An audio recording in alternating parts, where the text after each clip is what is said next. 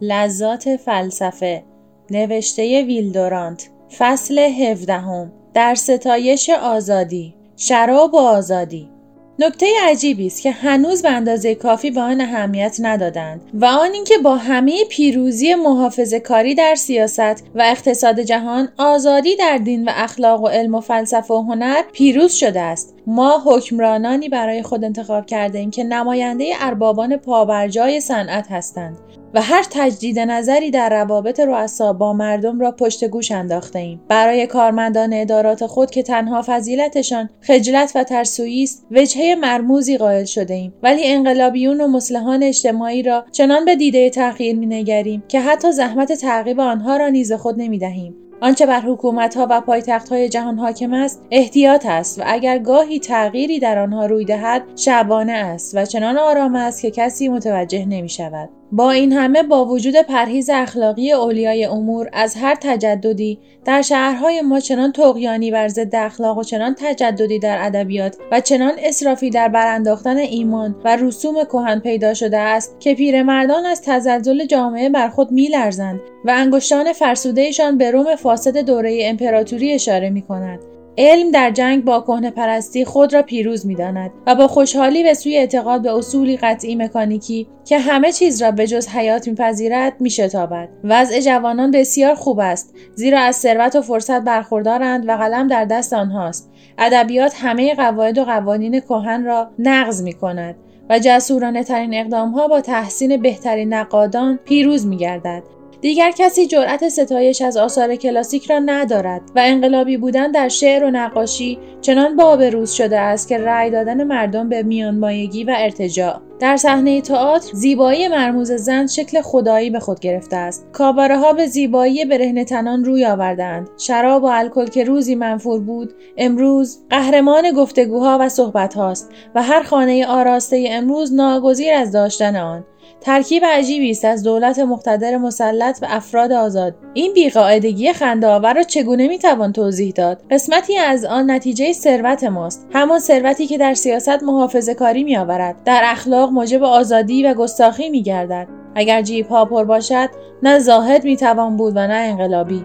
خشک مقدسی را با ترکیبات جیوهی نمی‌توان کشت. قاتل آن طلا و نقره است. قسمتی دیگر از آن نتیجه تناقضی است که در دلهای خود ماست. روحی که تشنه آزادی است مشتاق نظم و امنیت هم هست و روحی که میان ترس و قدرت سرگردان است هم به آزادی خود مینازد و هم تکیه به قدرت پلیس دارد. زمانی خواهان آشفتگی و هرج و مرج می باشیم و زمانی از شدت انضباط مانند مردم پروس هستیم. بیشتر از همه در آمریکا در این سرزمین آزادی و جسارت کمی از آزادی می ترسیم. اجداد ما در سیاست خواهان آزادی بودند و در اخلاق سختگیر و ریاضتکش. به الواح دهگانه موسی احترام میگذاشتند و از دولت متنفر بودند. اما اکنون دولت را همچون خدایی میپرستیم ولی الواح دهگانه را زیر پا می‌گذاریم. در اخلاق پیرو اپیکور هستیم ولی از صد هزار قانون شاید به یکی اطاعت نکنیم. در سیاست سر به بندگی نهاده ایم و در جام باده آزادوار ایستاده ایم واضح است که اگر آمریکایی از نبودن آزادی شکایت کند مقصودش آزادی معده است نه آزادی فکر. چند سال پیش در یکی از جلسات اتحادیه کارگران آمریکایی تهدید به انقلاب کردند. اما نه برای باز بودن و زیادی وقت کار کارگاه ها بلکه برای بسته بودن میخانه ها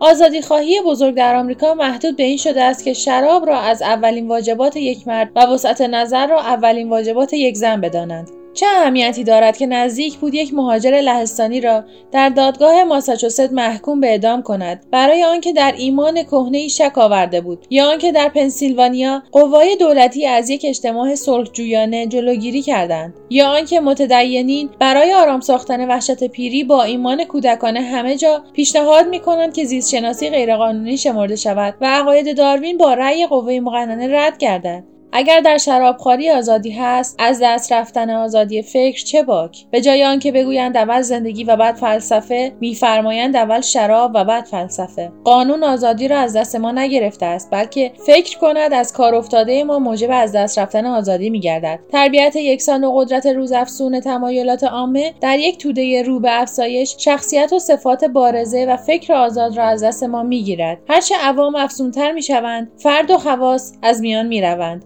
سهولت ارتباطات تقلید و پیروی را آسان می سازد و ما به سرعت شبیه هم می شویم. همه آشکارا از یکسانی در لباس و آداب و اخلاق و تزیینات داخلی خانه و مهمانخانه و از یکسانی در تفکر و تعقل خوشحالیم شاید آزادی اخلاقی ما هم نوعی تقلید باشد و ویسکی هم مانند شهوت پرستی باشد که بی آن کسی را مرد نتوان گفت. با این همه کمی تقیان بهتر از آن است که اصلا نباشد و جوره ای از آزادی شاید تا مغز اثر کند و فکر را نیز آزاد سازد. اینکه در برابر قوانین دولتی مبنی بر اخلاقی کردن مردم مقاومت می شود علامت خوبی است. منع مشروبات روح پرور نشاط آور فقط به خاطر آنکه بعضی در شرب آن تندروی می کنند نشان ضعف دولت است که خیال می برای جلوگیری از احمقی چند؟ باید همه را احمق کرد. تمدن بدون شراب امکان ندارد و بدون قید و حد هم امکان ندارد و آنجا که آزادی نیست قید و حد هم نیست. مونتسکیو می‌گوید چیزهایی که شرافت انسانی از آن منع می کند احترام ممنوعیت آن بیشتر خواهد بود. اگر قوانین در این ممنوعیت دخالتی نکنند.